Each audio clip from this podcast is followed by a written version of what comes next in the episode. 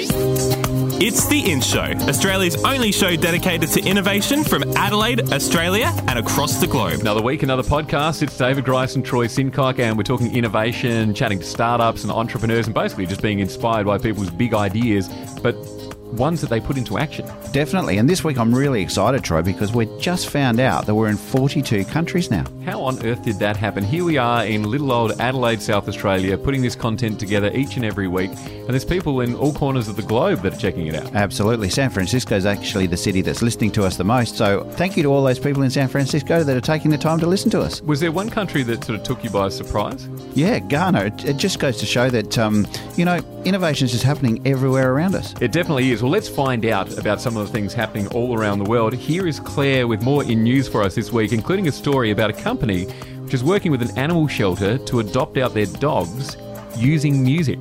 What else have you got for us, Claire? Hi, guys. This week I'll be talking about the unsafe nature of digital technology. But first, a new era of air travel is upon us, and it's hypersonic.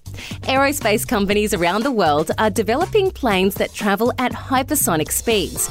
They've already been working on supersonic air travel, which is a form of transportation that moves faster than the speed of sound. In the air, the speed of sound is about 350 metres per second in 40 degree heat. Boom Supersonic is attempting to break the sound barrier by making a plane that can get you from New York to London in just over three hours in 2023.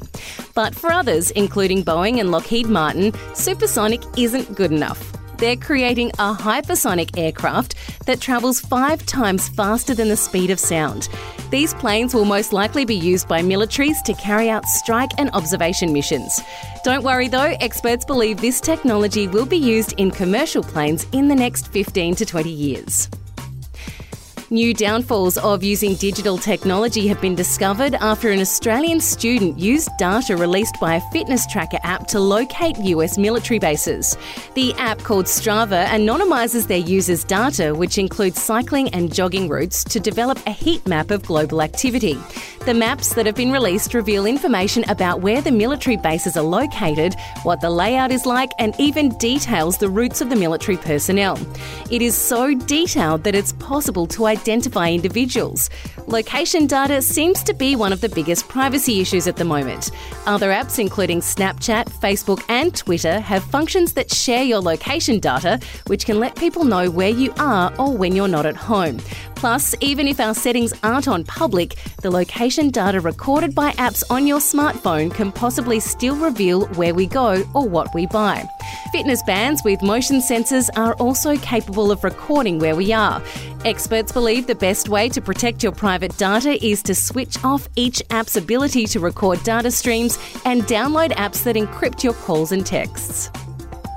Music streaming service Spotify is working with an animal shelter in Germany to help adopt out their dogs by showcasing the pooch's favourite tracks. Yes, that's for real. The project is called Adoptify and its aim is to increase the awareness about the shelter's dogs that are waiting for their forever homes. Every dog has their own profile online with a custom playlist of songs they enjoy the most. To find out what tunes each dog prefers, the shelter staff experimentally play different genres. Just like humans, music helps dogs relax and lower their stress levels. It can also hype them up and excite them. The Adoptify project was inspired by lab research that disproved a common dog myth. Originally, it was thought canines preferred classical music, but a recent study undertaken by the University of Glasgow, teaming with the Scottish SPCA, revealed that dogs have their own preferences. In fact, the study found that reggae music was the most popular. The shelter hopes the initiative will connect dogs with people who have like minded tastes in music.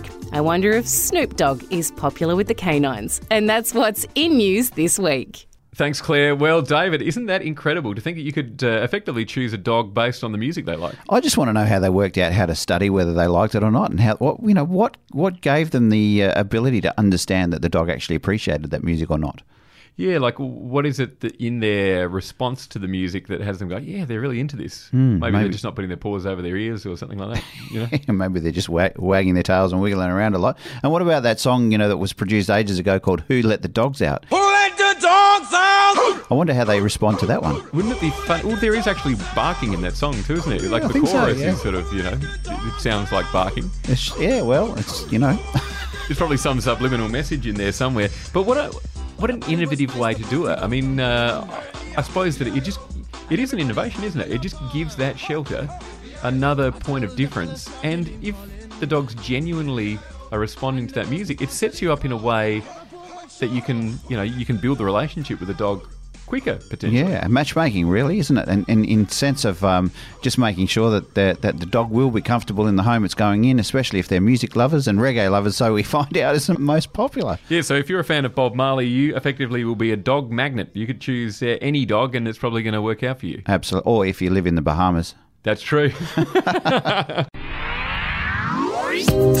David Grice and Troy Sincock on the In Show podcast, and tomorrow we've got a, an incredible interview for you. A lady who is just so passionate about what she's up to. Yeah, it's Adelaide Fringe time again, Troy. And Heather Croall, who's the CEO and director of the Adelaide Fringe, is going to join us. And you never believe what they're doing. They're doing all of these new things around innovation and using gaming concepts and different things like that to engage audiences in new ways. And uh, it's really just broadening the whole horizon of what the festival's all about. Yeah, you know, when, once upon a time when you thought of the arts, it felt sort of stuffy and only for the elite, and you know, it was, it was classical music and it was traditional theatre.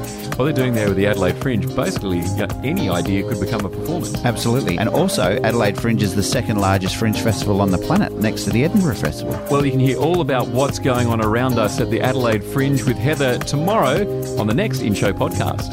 The In Show News. Subscribe to the In Show podcast on iTunes. A Dave and the Beanstalk production.